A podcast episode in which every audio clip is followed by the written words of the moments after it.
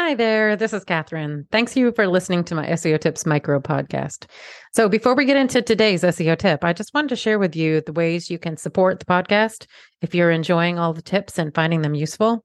So, you can send me a donation at buymeacoffee.com slash Katherine W. Ong, O N G. And that's Katherine with a K. Any and all levels of donation are appreciated. It will help me offset the cost of producing the podcast. So that's buymeacoffee.com slash K A T H E R I N E W O N G. I'd also encourage you to subscribe to our email list to make sure you're not missing any future episodes or any other news about the SEO Tips podcast. And to do that, you'd go to wostrategies.com slash newsletter. Okay, on with today's tip.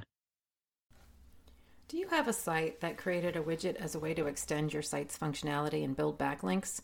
Those links won't be valid based on Google's most recent announcement. Hello, thanks for listening to SEO Tips today. So, when I was the director of marketing and sales for 1 800 volunteer.org, we created these widgets as a way for our partner sites to have the volunteer search functionality on their site, and we did include a follow link back to 1 800 volunteer.org. Recently, Google has made it very clear that those sorts of links would be seen now as a link scheme.